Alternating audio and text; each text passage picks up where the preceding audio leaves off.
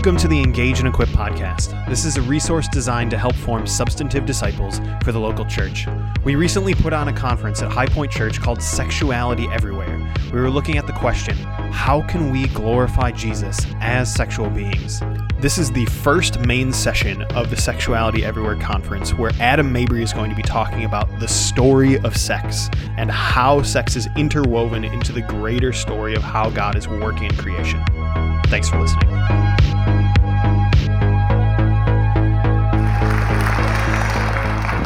Everybody. Good evening. You have to talk back a little bit more. Good evening. All right, it's great to, great to be here with you guys. Uh, I am, in fact, uh, the pastor of Aletheia Church. It's been a blast uh, to get to plant and to lead that congregation. But every time I get to come here to Madison and be a guest of Nick's, uh, I have um, I, I covet because our church meets in an old 95 year old YMCA gymnasium, and this one doesn't. Um, and so uh, it's okay. It stirs up my faith for what uh, what what God could do. Um, uh, and the topic that we're talking about at this conference is one that I am constantly asked to address in, um, in my town. Uh, I, I, bid you greetings from the People's Republic of Cambridge, Massachusetts, where our largest of our three congregations uh, is nestled between um, Harvard and MIT and saturated uh, in, a, in a cultural milieu which is um, very much opposed to the story of Jesus and very much opposed to the ethics uh, contained in the scriptures. And so uh, the task before us at this conference is, is great. Uh, some of you are here because you are Christians, you've been Christians for a very long time, perhaps even your whole life. And so, what you're here to hear about is someone prove forcefully that everyone else who disagrees with Christian se- sexual ethics is, is wrong, perhaps. And others of you are here um, because you're, you're maybe new to Christianity and you're, you're, you want to do what the Bible says, but it doesn't make a ton of sense to you. I mean, you're willing to go along with it, but if push came to shove and someone asked you to defend the sexual ethics contained in the scriptures, you might go, ah, it's what everyone says I'm supposed to do. And, and others of you, maybe some of you are here, and for you, the idea or the, the topic of sex and sexuality is one wrought with um, pain, um, difficulty, maybe even profound disagreement with the church and the people of God. Because for many, the topic of sex and sexuality has been one over which we've shed tears, even in buildings like this. And we felt ostracized sometimes from the people of God and from buildings like this. And so, what I hope happens over our time together is not that we're here to, to prove our side right and win the great culture war, nor to shift biblical sexual ethics because they're not going anywhere. But rather, as we re engage the biblical story, our hearts and our minds and even our actions would be reinvigorated not by a desire for us to become more fully who we are, but become more fully who Jesus teaches us we are to be. And so, with that as a bit of an introduction, we're going to go to the scriptures because it seems like an appropriate thing to do. Um, and therein we find the words of life as we begin um, this particular session uh, called The Story of Sex. And so, to guide our conversation, we're going to be in the very beginning and the very end of the Bible Genesis 2 and then Revelation chapter 19. Join me, if you will, in Genesis 2. We'll read from verse 15 to 25.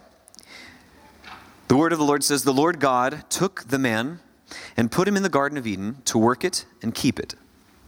And the Lord God commanded the man, saying, You may surely eat of every tree of the garden, but of the tree of the knowledge of good and evil you shall not eat, for in the day that you eat of it, you shall surely die.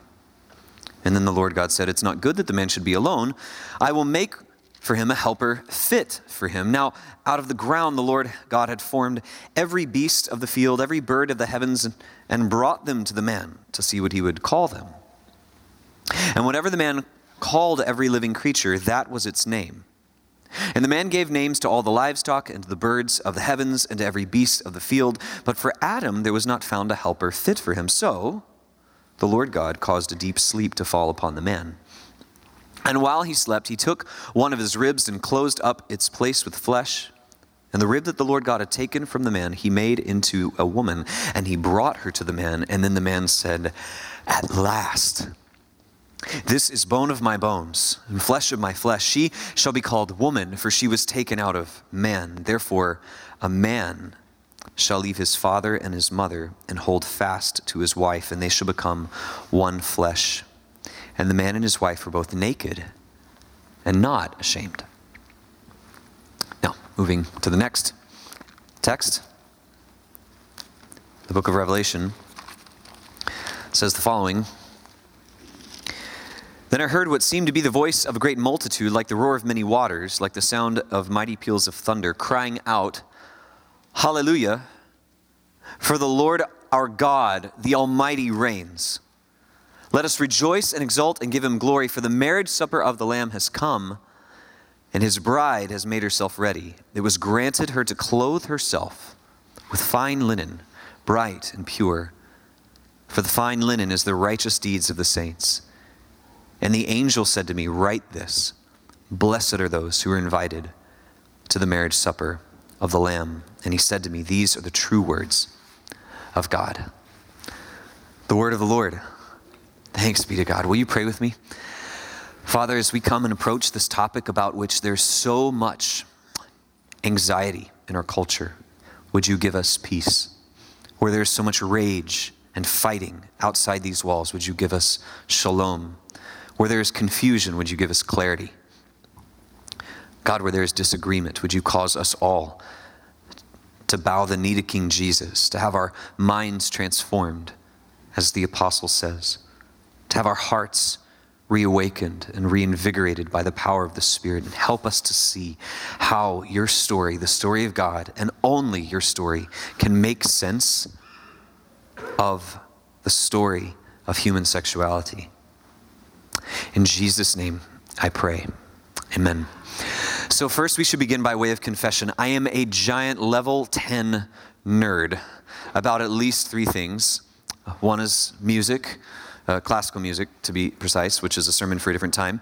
Um, I have a music degree, which is good for decorating my wall. Um, and so, if any of you are pursuing music degrees, um, uh, the second is, is the Bible. I, am a, I'm a big Bible nerd. Uh, but the third is uh, The Lord of the Rings, um, because I'm a Christian and. So if you're not about it, that's okay. This is a place of repentance and life change, and we can help you. Um, one of the things that I, I really, really like about The Lord of the Rings is that, uh, unlike the work of C.S. Lewis, Tolkien's work takes, um, it, it's a little bit more layered, a little bit more multifaceted. There's not this one to one correlation with, oh, that's the Jesus figure, oh, that's the Judas figure, right? It's a little bit more layered. Um, and, and one of the things that happens, particularly in, in the three books of the Lord of the Rings, that if you go through the story, there, there are two perspectives that almost every character, particularly in the Fellowship of the Rings, but all of them eventually, there's two perspectives to choose from. One is the perspective of our man Gandalf up here. Uh, seems, no matter what's going on, to be fairly unflappable and to always know the right way to view events, even if the event is a giant fire monster throwing him into the depths of the earth. He's cool about it, somehow manages to maintain a right perspective. Now, the, the other perspective, which is constantly tempting and constantly drawing the character in away from this perspective, is the perspective of the ring itself. This ring is beautiful, it's powerful, and any of its bearers have within their grasp all of their worst desires cast in the best possible light. And so, if you're rolling with Gandalf, then you see that these events, even though they're difficult, and even though the road to healing Middle Earth is, is like long and difficult and involves some really, really challenging stuff, it, it's worth it because of what's promised on the other side. But if, on the other hand, you've got the perspective of the ring or someone like it, you end up like, you know, Gollum.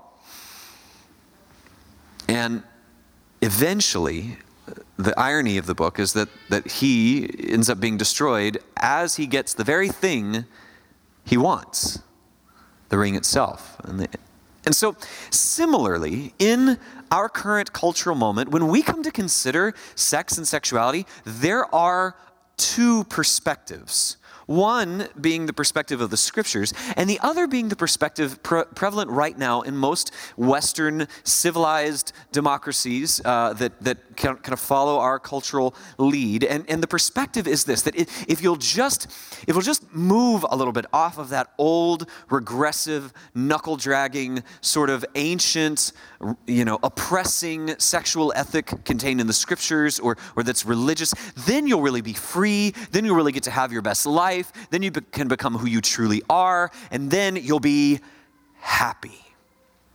Now, initially, doesn't that sound good? Like, I mean, if, if we just kind of did a quick survey, like, given the choice between being happy or not happy, most of us would go, um, A. Fair? And so it, it's in the light of, of the story of, that's been woven over particularly the last 50 years aggressively, but the last 500 in Western civilization. It, it's in the light of that story that increasingly the Bible's sexual ethics make less and less sense. Like when you read that marriage is meant to be this covenantal union between one man and one woman for the entirety of their lives and that sexual expression is meant to find its home and, and beautified place r- right in there to secure and, and anchor that. That increasingly sounds absolutely ancient, ridiculous, and oppressive, even. But, but in a moment where we understand you know, more and more that, that humans are really no different than animals, we're just higher orders of life form, which are merely lucky stardust that happened to collocate over the last few ages to create us. But we won't be us for very long before entropy catches up with us. So we should live our best life right now and express who we are right now and discover what makes us happy right now and reach out and grasp it. Then we are tantalizingly close to what seems like happiness but what will end up destroying us. Like reaching out for the ring, it seems, ah, this could make sense of it all. And it doesn't. We end up finding ourselves increasingly in a culture that is confused about sexuality. That says, on the one hand, live your truth, be who you want to be, find out what feels good sexually, and just express that as long as it's within the current prevalent cultural narrative and you agree with everything that we say, in which case, if you do not, you're aggressive, backwards, knuckle dragging bigot, and we hate you and you shouldn't do that that says on the one hand sex is unimaginably important. It's the central you know piece to who you are that if you don't express it if you don't have a lot of it and have increasingly higher degrees of pleasure in it then you're not living a fully human life. But man those people over in the church they just make such a big deal about sex and it's not a big deal at all that, that gender, gender is, is whatever you, gender is a spectrum of different expressions that's mostly culturally conditioned, and, and all of us find ourselves somewhere along the expression, but at the same time, you can find yourself being in one gender and wanting to be the other. It can't be both and. We are confused. And in our confusion, we increasingly dial up the vitriol with which we hold our confused position all the while not knowing fully why. And so, what I want to do with you this evening is to convince you that the story of the scriptures are, are the interpretive grid by which we make sense of sex and sexuality. That if we start with just the do's and don'ts of the Bible, then we're, we're, we're missing it. What we've got to do more and more, if we're going to be the people of God, is to see that we must be story shaped people. Because right now we're living in a world that has utterly rejected the Christian sexual ethic. Like just just swallow that pill if you haven't. There is no going back to some time, you know, and, and making sexuality great again. That's not gonna happen. Okay, we're not going to reach back to the Leave It to Beaver days and every, you know, we're just we're just a couple of generations back. We're just going to go back. There's no going backwards. But at the same time, we can't on going, uh, keep going forward to the thing that everyone says we need to keep going toward because as we do, we will be increasingly more destroyed. One of the most socially and mentally and governmentally and economically destructive things to happen in Western civilization in the last hundred years is the sexual revolution of the late 1960s, which has caused us to spend more money, love each other less, break down families, and be more and more impoverished, both economically and morally, than we have in a long, long time. It's not working. So if we come at the world with, listen, stop doing that, No, no, no, don't touch that. Don't, don't say that. Don't go there with those. Don't, don't do that. That's not enough anymore. We must be story shaped, okay? The, the, story about sex, if we're, if we're going to live it outright, we've got to let the story in the scriptures about sex expose the lies we believe and the glory of that story offer us the way back. One author in his sociological work Alasdair MacIntyre wrote it this Listen, man in his actions and practice, as well in, as in his fictions, is essentially a storytelling animal. I can only answer the question, What am I to do? if I can first answer the prior question, Of what story or stories do I find myself a part? But for all intents and purposes, many of us who name the name of Jesus act Monday through Saturday not as Christians, but as practical atheists. We come to church and we get saved. We have a personal relationship with God, and we put our religion in the nice Sunday morning, Wednesday night, small group Bible study, like in those particular boxes, because that's where Jesus goes. The call of God tonight, my friends, is not to be less Christian and more sexually free, but to be more and more Christian and understand the gift of sexuality in light of the story of Scripture. Does that make sense? So that's where we're going this evening. The story about sex must expose the lies that we believe, but the glory of the story about sex is what offers us the way back. So we're going to break that big idea down into three chunks. The story about sex, before it can expose anything, we have to understand it. So we must see in the beginning that sex, like all things, was made good. Genesis 1, for whatever else Genesis 1 is there to tell us, it's there to tell us that God's original creation was great, y'all. It's great. It repeats itself seven times to tell us that in the beginning, this was good, that was good, this was good, this, and at the very end, it says was very good. Listen, if your mom or your dad or your pastor repeats himself to you, it's because he wants you to pay attention. When God Almighty repeats himself seven times in the Word of God, it is going, hey, hey, hey, hey, pay attention. This stuff was really, really good, including gender, including marriage, including sexuality. It was made good to be part of this thing called the good. Sex was created for God's glory. It's not as though God made sex um, and made gender and then was surprised that it was sort of awesome. Like that he, he brought Adam and Eve together and was like, Do you, you do, do you, do you are great. You're married. I'm going to go make a sandwich. And then he comes back and goes, Hey! You know, he didn't, you know, that's not. But sometimes the way we approach Christian, you know, we can talk about sexuality as if, you know, like, uh, you know, sex, it's sort of this accidental, slightly awesome thing God didn't intend, but, you know, whatever, just, you know, don't, just, let's not talk about it. just kind of the way the church treated sex and sexuality from the late 19 whatevers to very recently. Just didn't talk much about it. And in that vacuum, our culture did a lot of talking about it. So we've got to see, like, with un abashed clarity that God made sex and sexuality good for his glory, for our flourishing. Human sexuality was created not just as an individual good as well, but part of this larger good framework in which God set everything in the universe. This is important to understand because this means that sexuality is neither inconsequential nor overly important. It's not a throwaway like side effect of the universe that like those collocations of random atoms over eons happen to develop sexual organs that happen to also bundle nerve endings that happen to also feel great. Like no, it's not unimportant, but neither is it of like cosmic importance such that you're not human if you don't experience it. He just made it part of a good framework. Now, now this is extremely important because that means that it has a purpose. And if sex and sexuality has, by God, a designed purpose, then we're already well on the way of understanding the ethics behind it.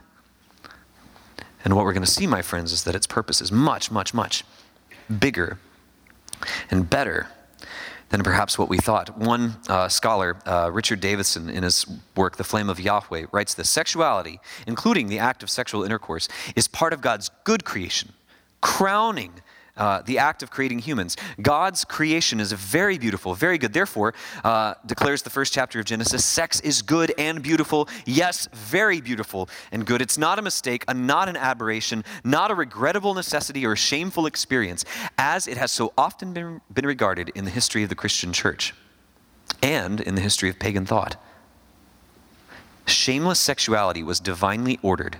Shameful sexuality is the result of sin. According to God's original design, sexuality is wholesome, beautiful, and good. It's meant to be experienced between spouses without fear, without inhibitions, without shame, and without embarrassment. This is so important for us to understand. Sexuality was made as part of the good, and it was made to feel good. Now, some of you are like, I did not need a Bible to know that. Okay. Okay, I, I understand that. But, but we have to say this because part of the lie or, or the uh, you know christian street cred on sexuality is that like we don't celebrate somehow these things that god made that, that, are, that are wonderful. But but we should. I mean one can argue that one of our 66 divinely inspired books in that little leather bound library you carry around called your Bible is all about celebrating the goodness of a sexually intimate, wonderful relationship between a husband and wife. And I'm not talking about the book of Jeremiah, everybody. I'm talking about Song of, Song of Songs. If it feels like for you the book of Jeremiah, I'm glad you're here. We'll pray for you at the end. C.S. Lewis wrote in Mere Christianity Modern people are always saying sex is nothing to be ashamed of, yet Christianity says the same. It is not the thing nor the pleasure of sex that is the trouble. The old Christian teacher said that if man had never fallen, sexual pleasure, instead of being less than it is now, would actually have been greater. I know some muddle headed Christians have talked as if Christianity thought that sex or the body or pleasure were bad in themselves, but they are wrong. Christianity is almost the only one of the great religions which thoroughly approves of the human body, which believes that matter is good, that God Himself once took on a human body, that some kind of body is going to be given to us in heaven and is going to be an essential part of our happiness, our beauty, and our energy. Christianity has glorified marriage more than any other religion, and nearly all the greatest love poetry in the world has been produced by Christians. If anyone says that sex in itself is bad, Christianity contradicts him at once. Don't believe me, believe C.S. Lewis part of the good. It's meant to feel good. And it's meant to be good for the glory of God. Like, I mean, if you can imagine this, like God oversaw and approves of this act in humanity before the fall. Human sexuality, it's not an end in itself.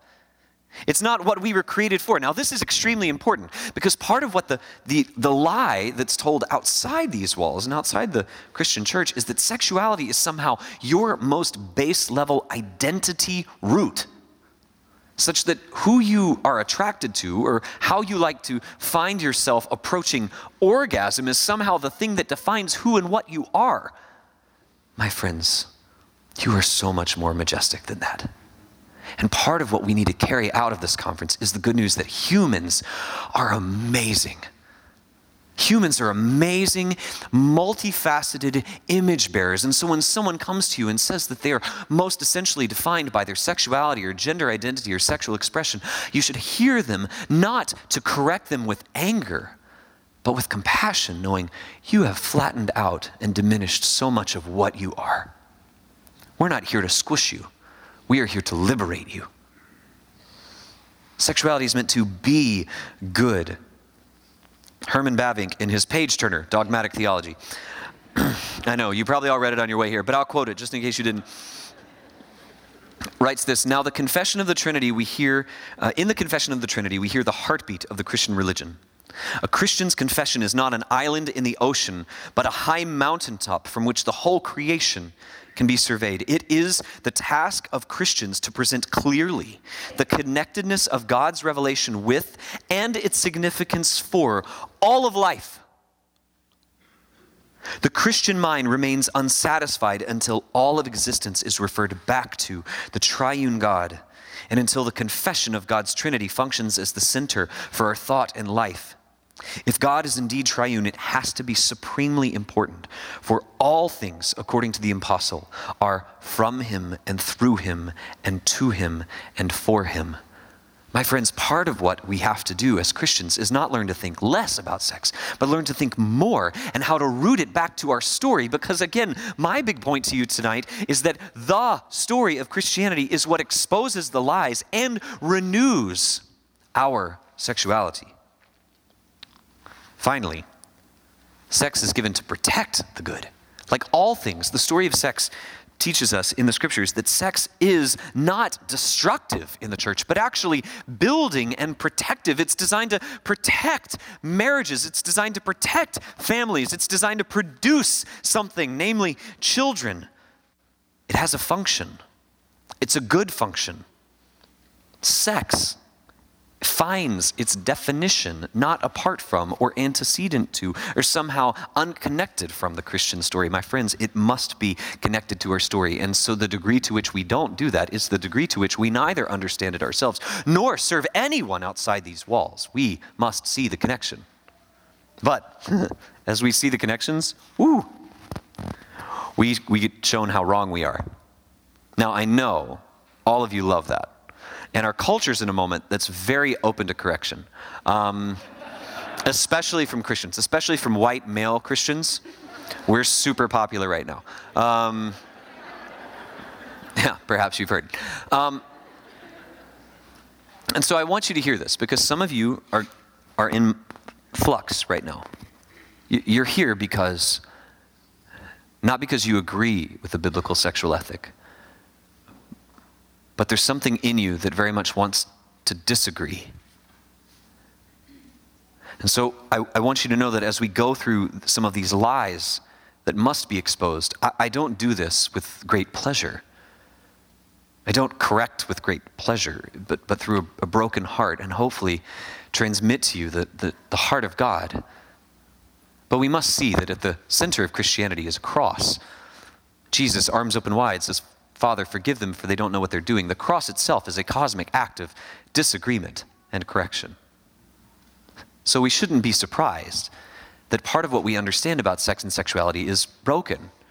And so let's talk about some of that. Our current cultural moment values sexual feelings and intuitions primarily as goods in themselves. So, as we've said, the story about sex must expose the lies we believe. So, here are some of them. The first is that somehow your sexual feelings are, as I mentioned, essentially part of who you are. That seems axiomatically true.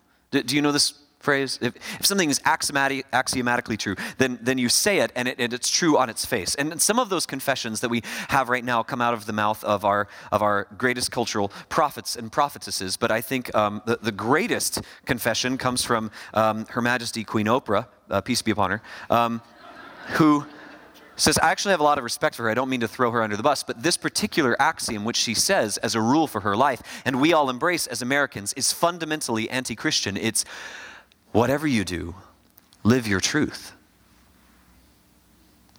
Whatever you do, live your truth. The serpent slithered up to Eve and said, Did God really say?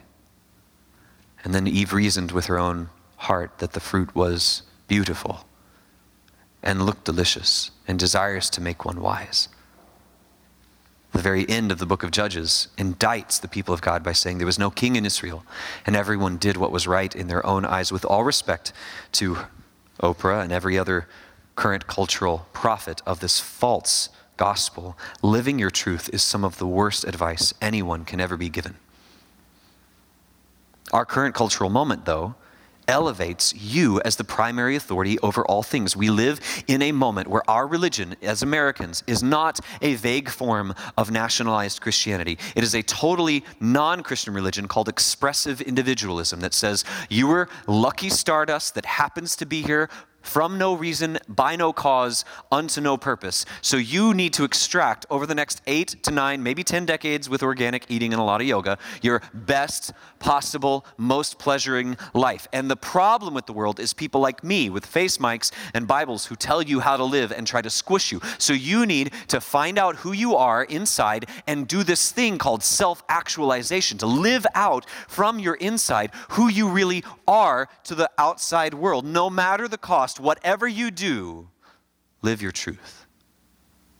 If I said that whilst receiving an Oscar or a Grammy, I would be lauded and have a wonderful, wonderful write up in the newspaper the following day.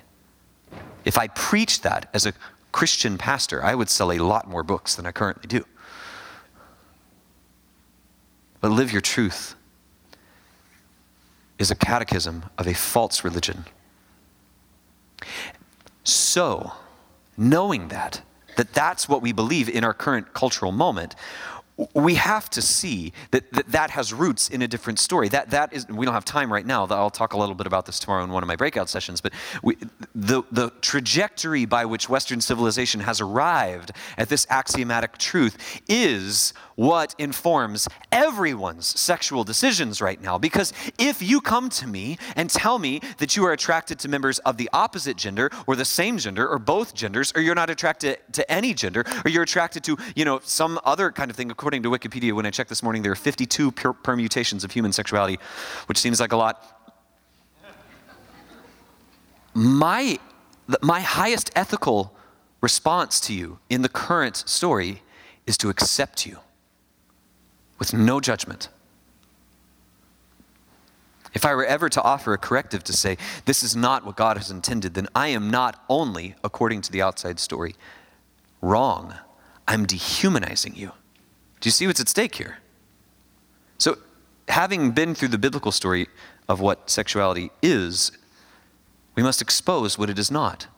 It is not an empty cipher to fill with your own meaning. The theological roots of this, this, are clear. We read the Genesis passage that in the beginning, God creates. He blesses creation. Humans walk with God. Humans are worshiping God. God creates sex for marriage between a man and a woman. He protects humanity. And all of this results in God's abundant goodness and blessing. By the time you get to the New Testament, the Apostle Paul, in the very first chapter of Romans, writes for us humans' decreation or uncreation story, which perfectly mirrors the tearing down of the Genesis text. I have it in a chart right here because I have a great, great love for charts. In Genesis, God creates, but in Romans, man decreates. In Genesis, God blesses creation, but in Romans, it's cursed under sin. In Genesis, humans are walking with God, ruling creation. In Romans, humans exchange God for creation and end up being ruled by it. In Genesis, humans worship God, but in Romans, we, we are worshiping God's things. In Genesis, God creates sex for marriage between a man and a woman, but in Romans, we've decreated sex for men and men or women and women. The result is in Genesis that God protects and blesses humanity, but in Romans, God lets us do what we want, and that brings about sexual and moral depravity, rejection, pain, my friends. This is what happens when we live our truth. This is extremely important. Sexual desires do not equate ontology, our, our meaning, or our selves. But in the decreation story, that's what we make them into. Because we've rejected God's definition of who we are, we have the next most powerful thing to reach for, which for many of us is our sexual desires. Because biologically, emotionally, and even mentally, those things are real, they are raw, and they come raging in into your life and they rule us until something else rules us. This is incredibly significant. If my sexual feelings are who I am at my core, then they must be fulfilled in order for me to even feel complete and whole. My sense of fulfillment is cast upon my sexual fortunes, and everything must depend on it. But being a Christian gives me a different perspective. My sexual desires are not insignificant, they're deeply personal, but they are not defining or central. And so fulfilling them is not the key to fullness in life. But our culture's near hysterical insistence that sexuality is identity has far more to do with the prevalence of torment, self loathing, and destruction that comes from rejecting God than the liberation that's offered supposedly from doing the same. This means that instead of sex being part of the good, sex is no longer part of any good. Sex is inconsequential according to the current cultural moment. Sex should just feel good merely feeling good not, not being about like the connection of two human souls but simply there to bring you to some sort of physical orgasmic sensation release some endorphins in your head so that you can focus on your work better the next day perhaps Sex is not to be good. Sex is now just a thing. It's neither good or bad. According to Adam Levine, that great uh, prophet from The Voice, we're just animals. This leads to a reductionistic morality where there are two morals tolerate everything and only have sex with those with whom you derive consent from. Now, of course, we believe in consent, but this has reduced the ethics of sexuality to an unmanageable low because we can't tolerate everything, especially the intolerance of our own practices. Sexual freedom, we're told, contributes to the good, but nothing could be further from the truth. As I said earlier, since the unmooring of sex to the structure of marriage or the story of God, horrible, horrible pain and depravity has been unleashed. What I find most difficult about our current cultural moment that says, listen, just do what you want with your body, and our current cultural moment that's angry at, at particularly white men like me for abusing their power is that they're exactly right for exactly the wrong reasons. I live and work next to Harvard University. I, I speak there a lot. We've got professors and students um, in my church there. And around the time leading up to the sexual revolution, it was white dudes at that school, particularly, who came up with really good academic sounding reasons to just take sexual practice away from the moorings of ethics, of the Christian religion, particularly and released into culture what we now understand to be the sexual revolution. All in the name of it's going to make society a better place. And since doing that, the people most affected negatively by the outcomes of the sexual revolution are people who aren't white middle class men like me, but those who are living at the margins of society. My black and brown brothers and sisters who have less opportunity and less access to those very halls of power who've been absolutely devastated by the fatherlessness and sexual immorality that people like me 50 years ago foisted upon them. We say sexual freedom and liberation is going to lead to social good. Nothing could be further from the truth. So, what are we going to do? Well, thankfully, this sermon doesn't end here. That would be a bummer way to start a conference. So, you know, y'all even think about that. Um, the amazing thing about the biblical story of human sexuality is not only that it teaches us what sex is for and exposes the lies we've believed about sex, but offers us the only hope for finding our way back. Finding our way into sexual freedom and fulfillment and into societal wholeness and, and rejuvenation and shalom and all those things that we all want isn't by merely moving forward toward whatever is labeled progress, my friends, but by moving deeper, higher into the biblical sexual ethic. We can't go back to the garden. We can't recuperate what was lost. We can't close Pandora's box and we can't make sexuality great again. The way back isn't a way backwards, it's a way t- toward God, a way forward. So, let's spend the remainder of our time thinking about it. First, we have to see that the Bible begins and ends with a wedding. Did, did you catch that in those two, those two texts that I read to you? That God invents humanity and invents gender and invents human sexuality and presides over the first wedding between Adam and Eve, our parents, which gives rise to literally every human civilization, culture, and cultural good.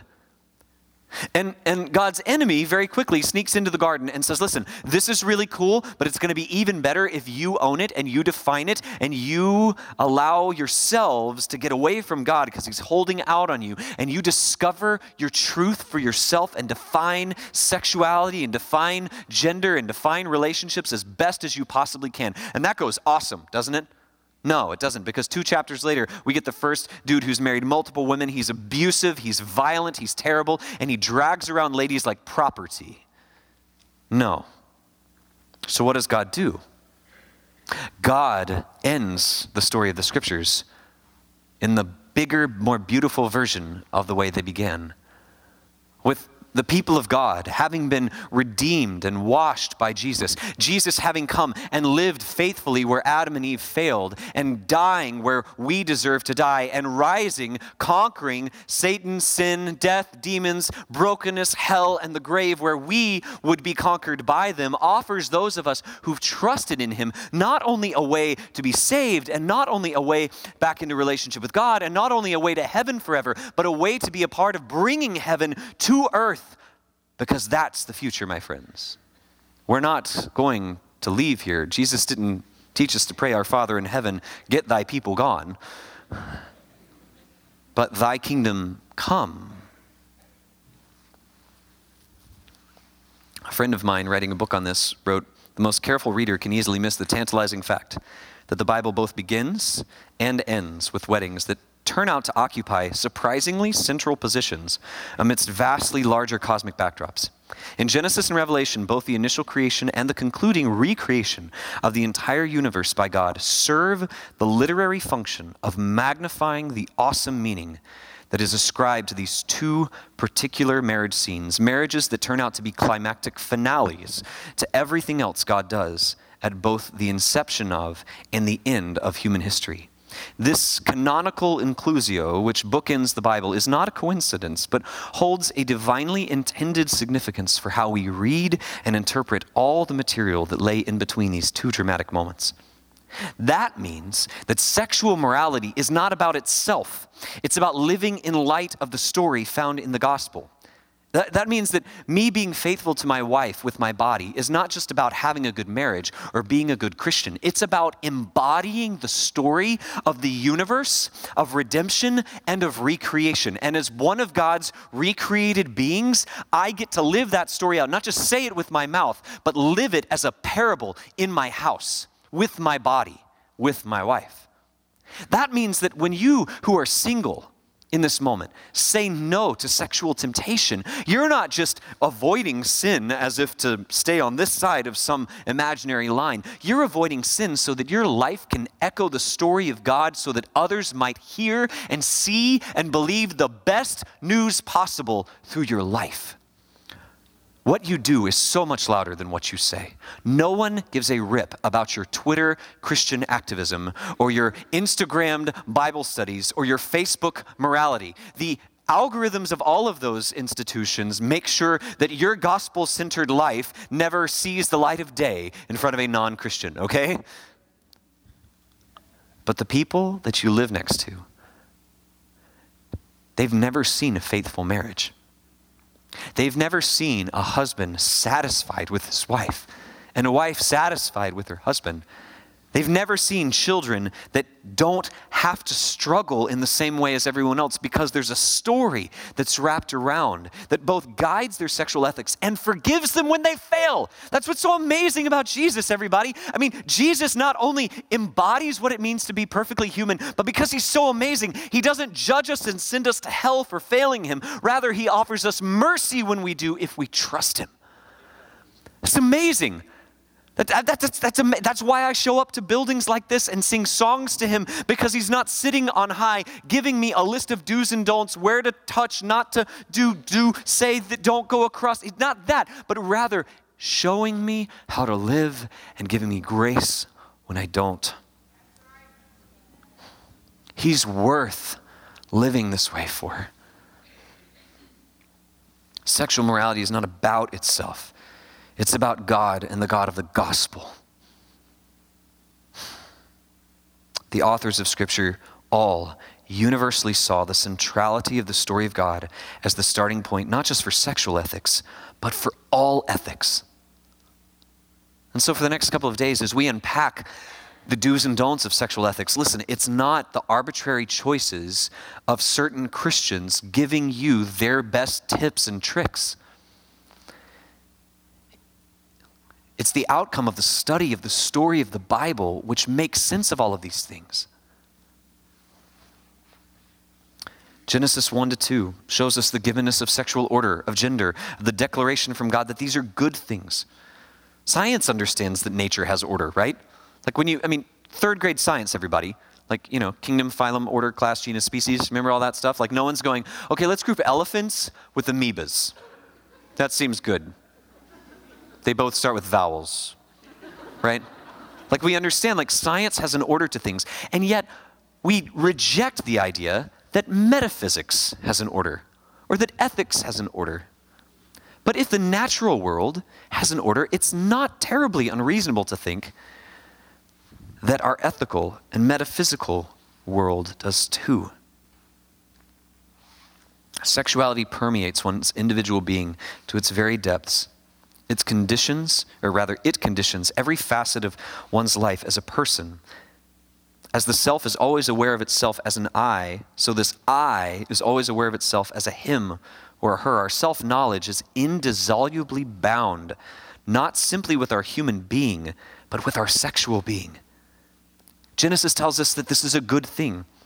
Ephesians 5 31 32 says the whole thing about marriage is not even about marriage itself, but it's to illustrate the nature of God as Father, Son, and Spirit the Father loving the Son, the Son loving the Father, and the Spirit existing as the love between them is meant to be imaged forth in our marriages so that my relationship with my wife is not even about me and her, not even about our kids, not even about holding society together. It's about echoing God. That was God's intention in creating it. It's not like God created it and he went, oh, this is a good, I should use this as an analogy later. this kind of worked out. No. This is the way to understand everything. The story of God interprets everything, my friends. Such that by the time we get to the end of the canon, we get to the end of the story of God, there's a great wedding feast. The bride, adorned for her husband, who's been faithful where we have been unfaithful, yet the love that he has poured out on us in the blood of his body and the spirit sent from his Father and himself is what has washed us and cleansed us and brought us back into union with him. And so you and I, we have a choice this evening. The choice is how are we going to interpret these events? How are we going to interpret our bodies and our gender and our sexuality in our current cultural moment? Are we going to do the Gandalf thing or the ring thing? Are, are we going to trust the being who's come from another place, Jesus, who gives insight and, and wise counsel and oversight and interpretation to even our darkest moments, promising to bring us through them? Or shall we grasp to empower ourselves and take ourselves to places that our deepest, darkest desires want to go, even if it means excluding other humans from their highest joy. You have a choice. I have a choice. We can believe this story or we cannot, and we can interpret the world from the story that we get outside of these walls. My prayer is that you will come to see that the story of God and the story of God about sex exposes the lies we believe, but also it is the glory of the story that offers us the way back. For some of you, that means a renewal of your mind. You need to repent of some bad thinking. You need to begin to allow yourself to be saturated in the story of this Bible so that you can understand yourself and understand others, not through merely conservative or progressive politics or a scientific way of looking at the world or merely self reflective, but listening to God and having your mind reshaped after His mind. For others of you, it means being renewed in your emotions, to refresh yourself in the news of the gospel and the story of God. That if you've been faithful, there's Jesus saying, Well done. And if you've been unfaithful, there's Jesus saying, I forgive you and I welcome you home and I can help you. And for all of us, it means a renewal of our actions to live this story out because it is the story of the scriptures which are the hope of the world. Our embodied sexuality and living it out faithfully is not about us merely in being a pure church and being holy and being kind. Can you imagine what the world would begin to believe about God if the people of God, the two billion of us that say we worship the resurrected Jesus, begin to live out in our bodies and in our marriages and in our sexuality? The story of God and not merely the story of this current cultural moment. Oh, how beautiful that would be, and how helpful that would be to the world and to ourselves. So I'm going to pray for us. And as I pray, I just want to invite you like, what, what needs to change for you? What thoughts do you need to stop thinking? What feelings do you know are not God's feelings about you? And what actions need to shift. Let's pray. Holy Spirit, you love these men and women. All of us come to you bearing the image of God, and all of us come to you shattered with disordered sexuality and disordered minds and disordered hearts. And we thank you that Jesus, in his life and in his death and his resurrection, doesn't merely give us rules to live by, but power to change. And so I pray for my friends in here tonight that you would help us to change. Where we've been bigoted and judgmental, mental, help us to change. Where we've been proud and arrogant, help us to change. Where we have been unholy and unrighteous, help us to change. Where we have been quiet, where we should have spoken, help us to change. We love you and we trust you. Amen. Thank you.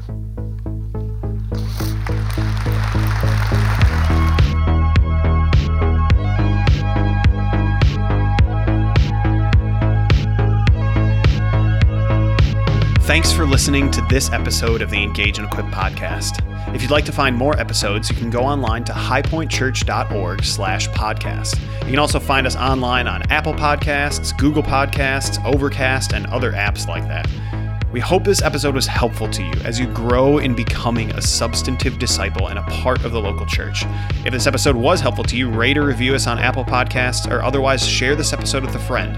Those are some of the best ways that we have to reach new listeners. So until next time, thanks for listening to this episode of Engage and Equip.